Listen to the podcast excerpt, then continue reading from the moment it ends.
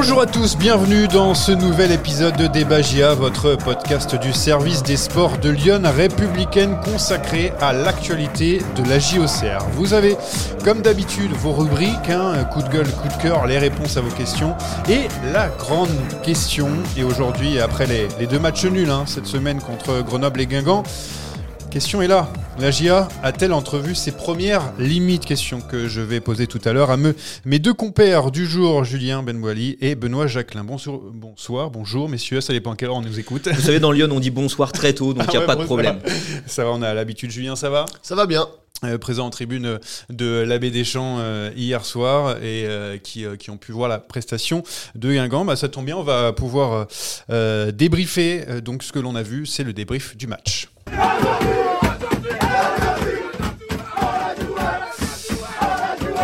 Enfin, j'ai dit euh, le débrief du match, mais plutôt le débrief des matchs, hein, puisque en fait c'était un copier-coller cette semaine. Match nul euh, un partout contre Grenoble, c'était mardi dernier, et donc match nul un partout contre Guingamp. À chaque fois, la GIA a mené, à chaque fois grâce au même buteur Aïe, à chaque fois ils euh, ont vite été refroidis, hein, égalisés très très vite. Julien, ce sont deux matchs similaires, on va dire, dans, le scénario et puis même dans le contenu peut-être? Oui, c'est ça. Hein, il y a des vraies similitudes avec cette ouverture du score d'Aillé assez rapidement à chaque fois.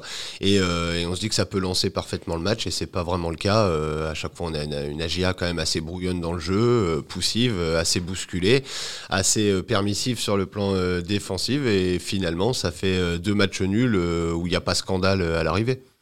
Benoît, par rapport à, ce match de, Guingamp, donc, qui est le plus proche, le match nul, il est, il est mérité sur l'ensemble du jeu avant de rentrer dans les détails? Ouais, ouais, il est logique. Euh, c'est un match où il y a eu quand même eu peu d'occasions hein, de part et d'autre. Il hein. euh, faut dire aussi Guingamp non plus a pas mis euh, hyper en difficulté la GIA. Mais enfin, la GIA, c'est un des matchs où elle a le moins d'occasions cette saison. On est habitué forcément à à des festivals offensifs, voilà, meilleure attaque, beaucoup d'occasions à tous les matchs. Et là, pour le coup, le contraste il est rude parce qu'il y a très peu de, de frappes au but. Donc, donc oui, match nul équitable. Est-ce que ce qu'on a, ce que l'on a pu voir cette semaine, donc, ce sont les ouvertures des scores euh, très tôt dans la partie pour la GIA et à chaque fois l'égalisation dans, la foulée ou presque dans les minutes qui, euh, suivent. Et, ça, il n'a pas trop apprécié Christophe Pellissier cette étape après le match de, de Guingamp. On donne toujours, on fait toujours la petite erreur à ce moment qui donne euh, l'occasion à l'adversaire de revenir. Ça a été le cas mardi à, Grenoble sur le penalty de suite après. Et là, on fait, on fait aussi une erreur défensive. Mais, voilà, c'est comme ça. Après le, nul me paraît assez logique.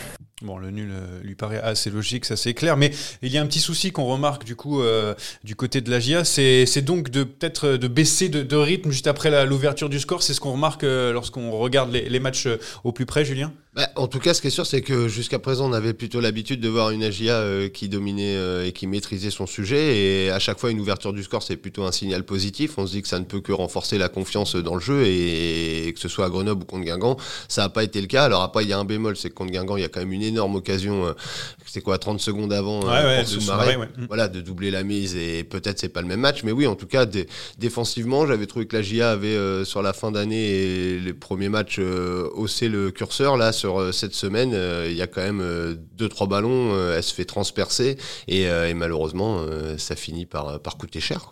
Beaucoup d'erreurs de la part de la GIA dernièrement. Est-ce qu'on remarque ça un peu plus que, que d'habitude par rapport on va dire cette série magnifique hein, qui, euh, qui se terminait il y a, très peu de temps à Grenoble. Je, ouais, je suis pas, je suis pas chagriné euh, outre mesure euh, sur ce thème-là. je me rappelle en début de saison, on a eu des débats on pointait du doigt les erreurs où c'était des buts donnés à l'adversaire. là, je veux dire aussi, l'adversaire a le droit d'exploiter des déséquilibres de la part de, de la GIA. Il a le droit aussi de, de bien jouer de temps en temps et ce que, ce que Guingamp a, su, bien faire aussi euh, par, euh, par moment. Mais, euh, mais sinon, ouais, aussi, j'oublie pas que la GIA peut aussi mener 2-0 hein, contre Guingamp. Il y a cette balle juste avant l'égalisation. Et peut-être, ouais, effectivement, on n'en est pas à, faire ces constats-là. Ouais, par contre, euh, je me permets, voilà, c'est euh, Benoît a raison sur le principe euh, d'expliquer que c'est un déséquilibre que profite mm. l'adversaire, mais à la limite, moi j'ai envie de dire, quand l'adversaire profite une fois de votre déséquilibre, c'est normal. Quand mm. il le fait deux fois, ça commence à être dangereux. Quand il le fait quatre fois sur la même mi-temps, ça devient une erreur collective. Et là, en l'occurrence, il faut avouer que dans le dos de Paul Joly, c'était porte ouverte sur cette première mi-temps et ça a fini par faire but. Est-ce que tu veux dire que la GIA a ses limites Bah, la GIA a des limites, on y reviendra. C'est à la tant mieux, mais la saison est encore longue. Euh, il y a aussi cette histoire de, de penalty euh, sifflé puis ensuite annulé avec euh, Pelnard, donc qui a dû sortir du terrain prématurément, parce que on parle de ce 2-0 de Soumaré, mais la GIA aussi un petit peu chaud parce que je pense qu'avec ce penalty à ce moment-là et potentiellement un but, Benoît, c'était c'était compliqué pour la GIA. On voyait pas trop comment ils allaient s'en sortir avec un, but de retard. Ouais, pareil. Bon, aurait fallu le mettre hein, ce penalty parce que Guingamp, c'est un peu leur point faible. Ils en ont manqué trois déjà cette saison. Dont un dans la semaine. Ouais, euh, juste avant, ouais, le, le, mardi. Et, euh, et oui, toujours est-il que effectivement, il y a eu un petit coup de chaud parce qu'il y a eu une main d'abord de, de Pelnard qui a été sifflée par Monsieur Le Sage qui avait désigné le point de pénalty avant de revenir sur sa décision et de voir que Pelnard avait subi un, coup de coude. Il avait l'arcade sourcilière euh, ouverte et du coup, il a annulé euh, sa première décision pour donner un, coup franc à la GIA. Mais effectivement, il y a eu un petit coup de chaud et la GIA était sous la menace de se retrouver mené au score. Et j'en profite, c'est un mini coup de gueule à l'avance. C'est à la limite si on pouvait faire quelque chose pour expliquer ces situations-là aux au stade, parce que là, moi, j'avoue, ça fait 13 ans que je suis la GIA. C'est la première fois que je me suis demandé ce qui se passait en tribune de presse, puisque le penalty a bien été désigné. Et pour le coup, quand l'arbitre est revenu sur sa décision, ça a créé un mouvement un peu de, de foule. Les joueurs guingampais n'étaient pas contents. On n'a pas, compris. Et au final, c'est tant mieux pour la GIA. Ça reprend par finalement un coup franc. Et à ce moment-là, on se dit, ah, donc il n'y a pas penalty. Voilà, c'était assez, assez ambigu. D'ailleurs, c'était une question de, Léonie hein, qui nous avait euh, euh, posé euh, une question, que s'est-il passé sur l'action où Pelnard se blesse? Bah, C'est vrai que c'est confus un peu pour tout le monde, mais, euh, et rappelons aussi qu'il n'y a, a, a, pas de VAR euh, en Ligue 2, pas encore, hein, ça sera à partir de, de, la saison prochaine. Et pour le coup, quand même, faut quand même saluer Monsieur Le Sage, euh, c'est pas mal la décision, qu'il prend, parce que revenir sur un penalty, c'est pas fréquent sans, sans VAR. Et donc là, il prend la bonne décision. Effectivement, Pelnard avait subi un coup de coude au moment du, du duel aérien, et, et, il revient dessus. Donc, donc quand même, voilà. C'est l'heure de l'analyse euh, tactique, euh, les gars, puisque Christophe Pellissier a fait un petit changement euh, au, cœur du jeu, donc avec un passage en 4-4-2. Il explique pourquoi il a, fait ce, petit changement tactique pendant le match. On n'a jamais pu trouver cette supériorité, c'est pour ça que j'ai changé. On est passé en 4-4-2 nous aussi sur la, deuxième mi-temps. Avec l'entrée d'ado, ça a un peu rééquilibré, mais, le fait d'être à plus 1 et de ne pas trouver le joueur libre, ça veut dire que déjà le pressing était bien exercé de la part de l'adversaire, mais que nous, techniquement, on n'a pas été bon, tout simplement.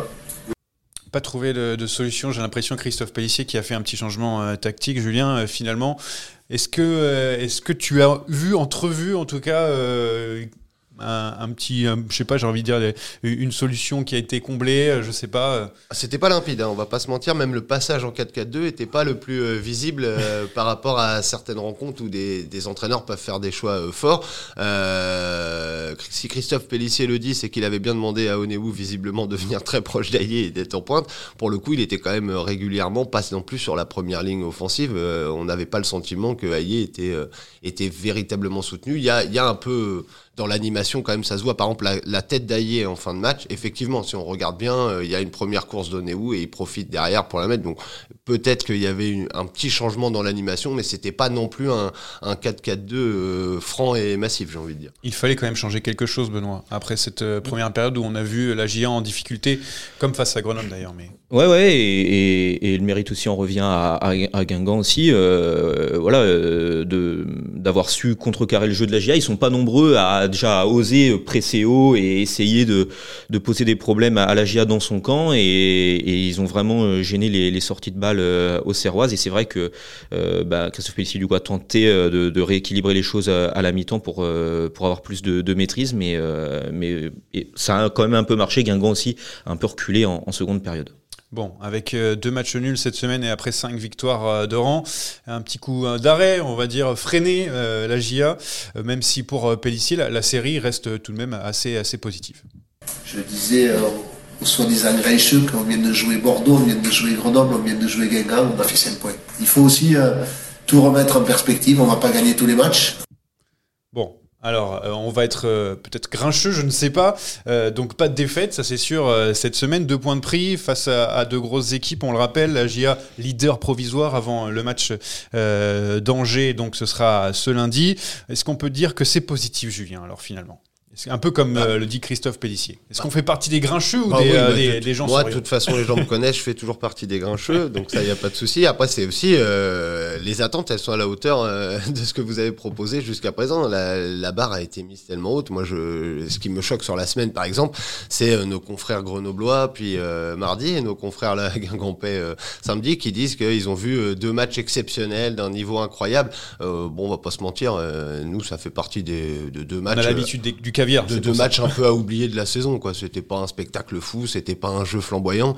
Donc oui c'est c'est c'est à plein de nos confrères pour ce qu'ils voient le reste du temps. Mais euh, mais pour ce qui se passe ici donc pour Christophe Pellissier peut-être que euh, les gens attendent trop autour mais euh, on attend parce qu'on sait que cette équipe elle est capable de mieux et notamment dans le jeu offensif on va pas se le cacher là c'était euh, c'était pas deux belles productions. Maintenant oui le coach a raison 5 points il n'y a pas de défaite. Euh, la série euh, il- la GIA vient d'égaler sa plus longue série d'invincibilité avec un neuvième match en défaite. Donc euh, voilà il y a y quand même beaucoup de choses positives. Et finalement sans ce but euh, dans les arrêts de jeu un peu miraculeux de Laval euh, la GIA aurait encore même pas perdu de points sur la concurrence. Donc euh, c'est vrai que il n'y a pas de quoi non plus tirer le signal d'alarme C'est une bonne série tout de même, euh, Benoît. Avec, Oui, même avec ces deux matchs nuls, euh, bon, qui sont euh, et qui sont quand même face à deux grosses équipes. Mais bon, ça, ça reste, ça reste plutôt un, bon bilan pour l'instant. Non mais c'est ça, c'est quand même ces deux équipes euh, de bon niveau que, que la GIA a, joué. Euh, D'ailleurs, euh, elle n'avait pas gagné euh, ces matchs-là euh, à l'aller, elle les a pas gagnés au retour. Grenoble et, Guingamp sont deux adversaires qui n'auront pas perdu cette saison contre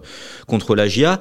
Et après, effectivement, deux matchs nuls. Après avoir fait cinq victoires de suite, on a l'impression que la GIA met plus un pied devant l'autre. Mais bon, ça reste quand même des, des résultats euh, positifs. Ce qui est ce qui est un peu dommageable aussi, c'est oui, c'est d'avoir ouvert le score dans, ces deux matchs, c'est de concéder des points après avoir ouvert le score. Ça, c'est toujours, euh, c'est toujours, euh, ça laisse toujours des regrets. Mais en soi, c'est pas des résultats horribles. Après, au niveau du, contenu, c'est sûr que pareil sur l'aspect offensif, ça laisse un peu sur sur la fin parce que euh, il y a moins d'occasions, il y a moins de buts. Euh, bon, après, euh, je rappelle aussi quand même que la GIA joue en ce moment, faut, faut quand même le redire, sont euh, trois titulaires potentiels. Alors ça, il y a les autres équipes aussi sont impactées par la canne, mais euh, pour le rendement euh, purement au Serrois, ça, a forcément un impact. Et puis euh, la GIA qui va continuer à jouer hein, de, grosses équipes, c'est c'est Pau le week-end prochain là-bas au Noust Camp. Et il y aura Angers euh, qui euh, se dressera sur la, la route des Ajaïstes. Ce sera à la baie des Champs dans deux semaines. C'est l'heure, messieurs, de, de se fâcher ou, ou l'inverse, de s'attendrir. C'est un véritable ouais, cauchemar. Les, les louanges sont les meilleurs des somnifères, des fois. Et avec euh, les coups de gueule, euh, coups de cœur, et on va donc euh, commencer avec euh, Julien qui va donner alors un bon point, un mauvais point, je ne sais pas. Bah, allez, on va le faire euh, en coup de cœur parce que c'est un coup de cœur pour Lassine Sinayoko qui, Ah. qui s'éclate hein, euh, ce- semaine après semaine, match après match. Le seul problème pour la GIA, c'est qu'actuellement il s'éclate pas avec le maillot de la GIA puisqu'il est à la Cannes et c'est avec le Mali. Euh, Il a fait une phase de poule euh, remarquable. Il porte clairement euh, les aigles jusqu'à présent. Tant mieux pour lui. Maintenant, j'espère que ça va pas durer trop longtemps euh, parce que bah en fait chaque match de la GIA qui passe montre à quel point euh, finalement, n'en déplaise à certains, il a il a beaucoup d'importance dans le jeu au Serrois parce qu'il a un profil très différent, une puissance euh, athlétique et une activité euh, sur son couloir qui, qui manque aujourd'hui. Et, euh, les deux matchs de la semaine, c'est peut-être réducteur de dire que ça aurait été différent avec Lassine, mais en tout cas, c'est certain que ces deux matchs ont montré à quel point son profil manquait actuellement. Il y a pas mal de questions autour de ça. On posera bien sûr toutes vos questions tout à l'heure. Benoît, alors, Ouais, c'est un coup de gueule cette semaine Ah. et un coup de gueule euh, bah, sur le banc un petit peu rikiki, je trouve, euh, de la GIA. Et là, ça s'est vu contre contre Guingamp. Alors, euh, bien sûr, euh, il y a trois absents. Je, l'ai regretté euh, déjà tout à l'heure. Donc, forcément, ça, ça, a un- ça a un impact. Mais euh, du coup, bah, sur le match de Guingamp, quand on se tourne, euh, bah voilà, euh, on fait pas rentrer Rosmadi parce que de toute façon, il a été un peu décevant euh, le peu qu'on l'a vu euh, dernièrement. Euh, Il y a une petite entrée de quelques minutes de Danois, mais ça suffit pour voir que bah, il il est un petit peu léger euh, pour débloquer un match euh, de haut niveau de, de Ligue 2. Euh, Il y a Ousmane Camara qui est parti en prêt, bah, ça fait une solution euh, en moins sur, euh, sur le banc pour l'instant. Donc, euh, voilà, on fait rentrer Ngata pour mettre Paul Joly arrière gauche. Donc voilà, il y a, des circonstances, hein, je le répète, il y, a des- absents et tout, mais euh, le constat il est là, ça faisait un peu, un peu rikiki pour, euh, pour ce match de Guingamp. tu lances euh, parfaitement la, la grande question parce que ça fait là aussi partie euh, des limites de la GIA et c'est d'ailleurs la grande question. La GIA a-t-elle entrevu ses premières limites? C'est pas le moment de faire de la philosophie, hein. Donc la GIA accrochée par Grenoble et Guingamp cette semaine, on en a longuement parlé. Alors maintenant, euh, on a cette question, la GIA a-t-elle entrevu ses premières limites Première question, je vais prendre le contre-pied. Est-ce que ce ne sont pas les adversaires qui ont maintenant bien ciblé la GIA et qui euh, maintenant sont plus durs ou en tout cas connaissent le jeu de la GIA et, du coup ça commence à être un peu plus compliqué bah, on, va voir avec le temps, mais ce qui est certain, c'est que sur ce point, euh, l'entraîneur de Guingamp, Stéphane Dumont, lui se félicitait de ça, d'avoir parfaitement identifié les, les, menaces adverses, les joueurs majeurs, d'avoir su les couper euh, du jeu, d'avoir euh, empêché la GIA de mettre en place ses circuits préférentiels. Et force est de constater que quand c'est le cas, jusqu'à présent, la GIA n'a pas totalement un plan B euh, efficace immédiatement sous la main. Et, on en a parlé avec Christophe Pellissier en conférence de presse. Et oui, une des solutions à terme, ça va être sur cette deuxième partie de saison où la GIA va être de plus en plus attendue et de plus en plus connue, d'essayer de se réinventer légèrement pour, pour élargir sa palette et, trouver les solutions dans, des matchs comme cette semaine où, où la solution, elle est, elle est pas évidente. Il y a des, limites aussi euh, défensives. On l'a vu Benoît avec ce, but hein, et qui, euh, qui part dans le de, Joly cette fois-ci. Mais il y a eu Akpa, son penchant, qui est, qui pas non plus rassurant. C'est ça aussi, ça fait partie des, limites de, de la GIA, de, combler euh, ces quelques lacunes. Euh, bah, sur le plan défensif, euh, forcément, la GIA est une équipe qui se, se, déséquilibre. Alors même si euh, bah, il y a des sécurités qui doivent être mises en place pour euh, faire en sorte que l'adversaire exploite pas les, les transitions, mais mais bon là sur le, le coup de, de Guingamp, c'était c'était très bien fait avec avec Sanya notamment. Mais oui, forcément, la GIA a des limites et j'ai envie de dire, des fois, ces deux matchs nuls, euh, c'est presque une bonne nouvelle euh, pour la GIA à ce moment-là de l'année, parce que euh, il y avait eu ces cinq victoires, la place de leader, et il y a un peu euh, bah voilà le, sentiment de, de, de s'enflammer. Alors euh, je dis pas pour euh, les Auxerrois eux-mêmes, ça j'en sais rien, je suis pas dans leur tête, mais autour, c'est vrai que forcément il y a un optimisme qui, qui est bienveillant, hein, ça part d'un bon sentiment, mais faut pas croire que parce que vous êtes la JOCR, vous allez écraser le reste du championnat de la Ligue 2. chaque match, il y a des ingrédients à mettre en place, faut les gagner, et, et, et voilà, ça va être long d'aller au bout. C'est une longue course pour pour, euh, pour atteindre la montée. Donc euh, il n'y aura pas de match euh, de, facile. On parlait de changement tactique tout à l'heure. Alors, il y a quelque chose aussi qui, qui, frappe quand on regarde les matchs de la GIA, Julien. C'est le milieu terrain, avec notamment Gauthier et, et, et, Perrin, qui étaient d'habitude bah, ceux qui amenaient le danger devant. Et on a l'impression que là, soit ils sont essoufflés, soit il y a il y a bah quelques lacunes euh, techniques en, ce moment. Je ne sais pas comment, comment exactement le, formuler, mais j'ai l'impression que ces deux-là, euh, c'est le cœur du jeu de la GIA, et du coup, quand ça se grippe un peu, c'est tout le jeu de la GIA qui se grippe. Oui, bah, forcément, euh, ils ont porté la GIA euh, ensemble et aussi surtout à tour de rôle finalement depuis le début de la saison. Et là, c'est la première période de plusieurs matchs où euh, aucun des deux n'arrive à vraiment être décisif. Ça illustre ce que tu as dit Yoann tout à l'heure aussi, que les adversaires s'adaptent énormément. Hein. Le danger, il est quand même sur le papier assez évident. Il faut les, les priver de ballon. Et, et en plus, après, c'est une forme de spirale un peu, un peu bizarre puisque le jeu de la GIA est un peu grippé. Ils ont moins de liberté. Puisque le jeu est grippé et qu'il y a de moins d'occasions, eux-mêmes savent qu'à chaque ballon, il faut essayer essayer de faire des choses et ils en font parfois un peu trop. Je me revois hier à un moment Perrin faire un dribble assez exceptionnel pour se sortir de deux joueurs et derrière en fait re-choisir le dribble une ou deux fois et perdre le ballon alors que son premier avait permis de trouver un peu de, de, de, vitesse et de verticalité. Moi je demandais à Christophe Pellissier euh, comment il expliquait la, la, perte un peu de, fluidité dans le jeu parce mm. qu'en fait euh, aujourd'hui on a l'impression que certains joueurs clés de la GIA se compliquent un peu la vie. Alors l'adversaire euh, doit aider aussi à ça mais quand même se complique un peu la vie avec le ballon là où quand tout allait bien le ballon vivait en une ou deux touches et tout de suite il y avait du mouvement, de la vitesse, des, doublements. Il y a un peu moins de tout ça euh, actuellement. Il y a des solutions. On parlait tout à l'heure, tu parlais d'ailleurs, Benoît, du banc qui, euh, euh, qui s'est amaigri avec notamment cette canne. mais est-ce qu'il y a des solutions pour changer un petit peu tout ça, pour essayer voilà, de, surprendre, on va dire, l'adversaire, d'éviter d'avoir ce, même jeu Ouais, après c'est pas voilà, c'est pas forcément changer les joueurs. Euh, Ça peut être une solution, mais vous pouvez aussi changer votre système, pourquoi pas. Euh, Christophe Pellissier le, le, disait, pourquoi pas le 4-4-2, on y réfléchit.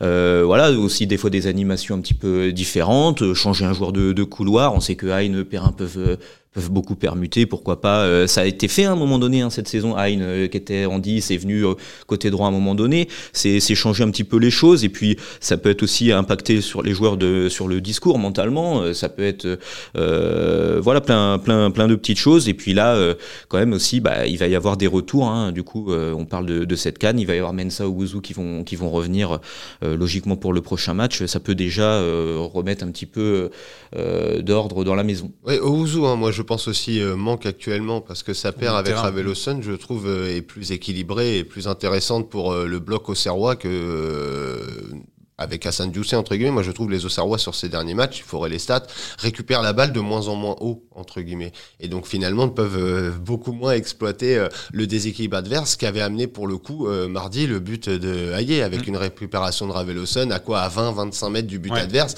Et finalement il peut tout de suite trouvaillé. Face à Guingamp, il n'y a pas eu trop ces, ces situations-là. Et, euh, et, tout ça, en fait, finalement, c'est la résultante que la GIA, euh, sur ces deux matchs de la semaine, a rarement posé son jeu comme elle sait le faire. Euh, il y a eu des moments de conservation contre Guingamp. C'était limite si la GIA n'était pas dans son camp. C'est des, des, des, circulations de ballon qu'ils avaient sur les matchs précédents. On va dire dans le camp adverse, à 30-35 mètres du but adverse. Et tout de suite, ça, ça permet quand même structurellement d'être beaucoup plus offensif. Ah, il y a aussi un autre problème que souligne Christophe Pellissier. C'est lui tout seul hein, qui l'a souligné. C'était alors avant le match euh, de Guingamp. Parce que l'entourage a fait croire que ouais, on avait beaucoup d'individualités au-dessus, ça, mais c'est faux ça. Les individualités, elles sont au-dessus parce que le collectif tourne. Quand le collectif tourne pas, ben, on s'aperçoit que, que les individualités ont du mal à exister aussi. Et ça, c'est un processus qu'il faut qu'ils arrivent bien à comprendre. Bon, Benoît, les stars, les cadres de la GIA, ils ont pris la grosse tête, c'est ce que veut dire un petit peu euh, Christophe euh, Pellissier, et qu'il va falloir euh, se reconcentrer, on va dire, pour, sur le jeu et le collectif.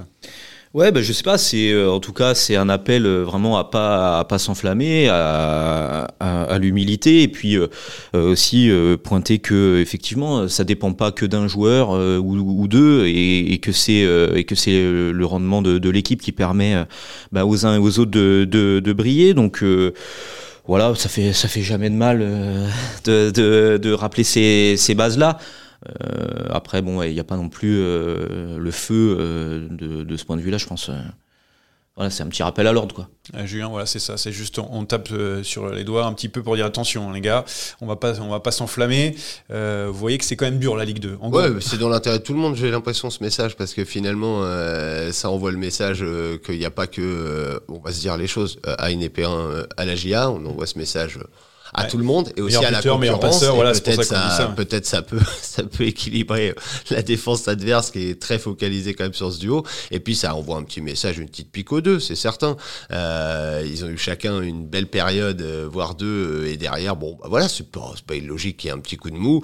Euh, voilà, il a pas non plus été trop loin dans ses paroles. Rien ne laisse à penser que les deux joueurs ne font plus les efforts et tout, mais c'est une évidence que leur rendement est pas le même. Mais pour différentes raisons, on vient de l'expliquer. Celui du collectif n'est pas le même non plus. C'est avec un milieu plus haut et plus de ballons, un jeu plus posé, peut-être qu'on se dira euh, dès la semaine prochaine à Pau, euh, waouh, à une épée 1, c'est flamboyant. Tiens, il y a d'autres personnes qui ont envoyé des messages. Ce sont. C'est le point positif celle qui a été à la hauteur ce soir, c'est le public. Les internautes, euh, les abonnés, les auditeurs, les lecteurs qui ont posé pas mal de, questions.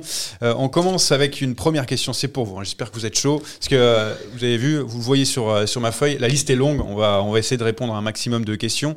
une question qui est revenu assez souvent. On a parlé aussi de, Sophie, de Pascal, d'André, euh, qui euh, pose euh, du coup cette question. L'absence des joueurs partis à la canne a-t-elle aussi un impact dans les vestiaires? Un manque de leader pour donner du rythme? Julien, Julien, Julien peut-être? Bah, de, de, leader, je suis pas certain que ces trois joueurs-là soient les plus leaders par la parole. Par exemple, celui qui peut-être... Ensheim et la Sono. Ouais, celui qui a le plus d'importance, on va dire, comme on l'entend le mot leader, ce serait Owuzu.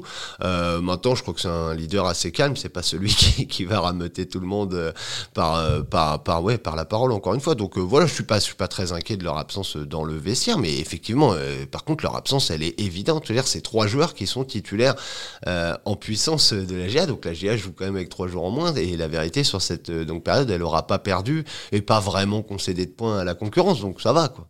Oui, euh, on va enchaîner parce que on a longuement parlé de, de, ces absences et de cette canne. Une question de Davy ou Davy d'ailleurs. Je m'excuse, je n'ai pas exactement la prononciation de, son prénom. Euh, qui dit après deux matchs nuls consécutifs et une difficulté à produire du jeu, la GIA était en ce moment en capacité de retrouver le chemin de la victoire? Il faut que tu sortes la boule de cristal, Benoît. Est-ce que euh, la GIA peut retrouver la victoire dès le week-end prochain? Pau, Pau qui pas très très bien en ce moment. Ouais, Pau qui marque moins. Hein, c'est leur grande force, c'est leur force de frappe offensive. Et là, il reste sur deux matchs sans marquer. Mais en tout cas, oui, la, série de matchs elle est difficile, on l'a dit. Là, c'est quatre matchs de suite. Euh, c'est quatre matchs que la GIA n'a pas gagné euh, à l'aller. Et pour l'instant, sur le retour, euh, bah, elle n'a pas gagné encore contre Grenoble et, Guingamp. Donc euh, c'est des adversaires euh, difficiles. Est-elle capable de gagner? Bah oui quand même, parce que là c'est pareil, on, noircit je trouve vachement le tableau. Et quand même, là elle vient de faire deux matchs nuls, mais à mener au score, etc. Donc oui, elle est en capacité de gagner des matchs. C'est pareil, c'est deux matchs où elle a marqué début. Donc je veux dire, c'est il y a des fois, il y a, vous faites des séries de trois matchs où vous marquez même pas et tout. Là, donc on n'est pas à ce point-là quoi. C'est que deux matchs nuls, hein, et je rappelle quand même qu'il y a deux ans, l'année de la montée, euh, il y avait eu aussi un petit coup de, de moins bien euh, fin janvier, début février. Donc euh, c'est pour ça que Christophe Pellissier, je crois, parle de, de ces périodes un peu hivernales mmh. difficiles. C'est, c'est, c'est logique dans des équipes. Voilà, puis dans des équipes qui sont au tableau, qui enchaînent les résultats, c'est évident que de repartir au combat à début d'année dans des conditions difficiles, c'est pas toujours simple. Et là, encore une fois, oui, là je rejoins Benoît, c'est important. On pointe du doigt tout ce qui pourrait compliquer la vie de la GIA si ça devait perdurer dans les prochaines semaines, mais à l'heure où on parle, il n'y a pas, oui, encore une fois, il n'y a pas péril dans la demeure au Serroise. Hein. Et d'ailleurs, Nicolas euh, euh, posait une question par rapport à ça et plutôt souligner le fait que si la GIA l'emporte face à Pau, ce serait euh, depuis le début de l'année 4 matchs à, à 2 points de moyenne. Donc euh, on ferait tout de suite un, bilan tout autre. Mais Nicolas avait posé une autre question, c'est sur euh, les prestations de, Florian Hayé, qui semble avoir retrouvé la réussite qui, le fuyait depuis, depuis quelques semaines. Est-ce que c'est de bon augure sur la deuxième partie de saison, Benoît Est-ce qu'il a fait taire ses, ses détracteurs, selon toi? Ce que pose Nicolas comme question bah, il, est, il est en grande forme, hein, 4 buts sur les trois derniers matchs, euh, voilà, 3, 3 matchs de suite euh, en marquant. Et effectivement, bah, c'est ce qui lui manquait euh, jusqu'ici cette saison. C'est que c'est un joueur important dans, dans, le travail collectif, effectivement, qui pèse sur les défenses, il se bat pour, pour gratter les ballons. Mais on attend d'un attaquant bah, voilà, qui, qui, marque et forcément une fois que vous trouvez le chemin défilé, bah, tout de suite ça rehausse vos, vos prestations. Et en tout cas on voit qu'il est, qu'il est plus en confiance, qui sent peut-être aussi davantage les, les coups parce que il a encore euh, une tête euh, là en fin de match euh, qui, qui, qui, est la meilleure occasion aux, aux Serroises de, de, la seconde période. Et, et, et, ouais, il a, il a, il a le vent en poupe en ce moment, Florian Hayé, et, et c'est bien pour lui, tant mieux effectivement parce que il a, il a pu être critiqué à, à, à, un moment donné. Et on sait que pour un buteur, la confiance est importante. D'ailleurs, vite fait, mention spéciale quand même pour son but, Johan, qui était à Grenoble, où voilà, ah ouais. là on sent la double confiance contact du, on sent... sur Diarra, le pauvre défenseur euh, grenoblois et puis derrière Lucarne bon et hier, euh, non mais hier, il, il, met, il met un super coup de tête pour ouais. marquer. Il fait un jeu en pivot pour permettre à Hein de frapper, c'est contré, et c'est là que Soumaré frappe et tout. Et il a la tête en seconde période. En fait, il a toutes les meilleures occasions servoises. Donc, euh, en plus, il est là sur tous les, donc, les retours. Euh, effectivement, voilà, on voit bien qu'en ce moment, il est, il est, il est vraiment en forme. Tiens, euh, on parlait de Soumaré. Louis te demande, Julien, du coup, qu'est-ce que tu as pensé de sa prestation?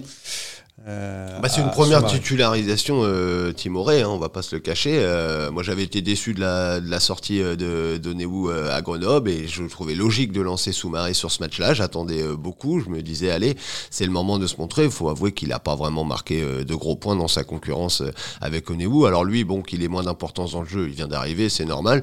Mais ouais, je l'ai trouvé pas forcément très actif, pas forcément très judicieux tous les choix qu'il a fait quand il a eu quelques ballons. Et puis bon, bah malheureusement pour lui, parce que là encore une fois peut-être le bilan serait tout autre. Il a une énorme occasion et, euh, et il n'arrive pas à la mettre. Basilo la sort. Bon, voilà. Ouais. Et en plus pas de bol. L'action d'après égalisation.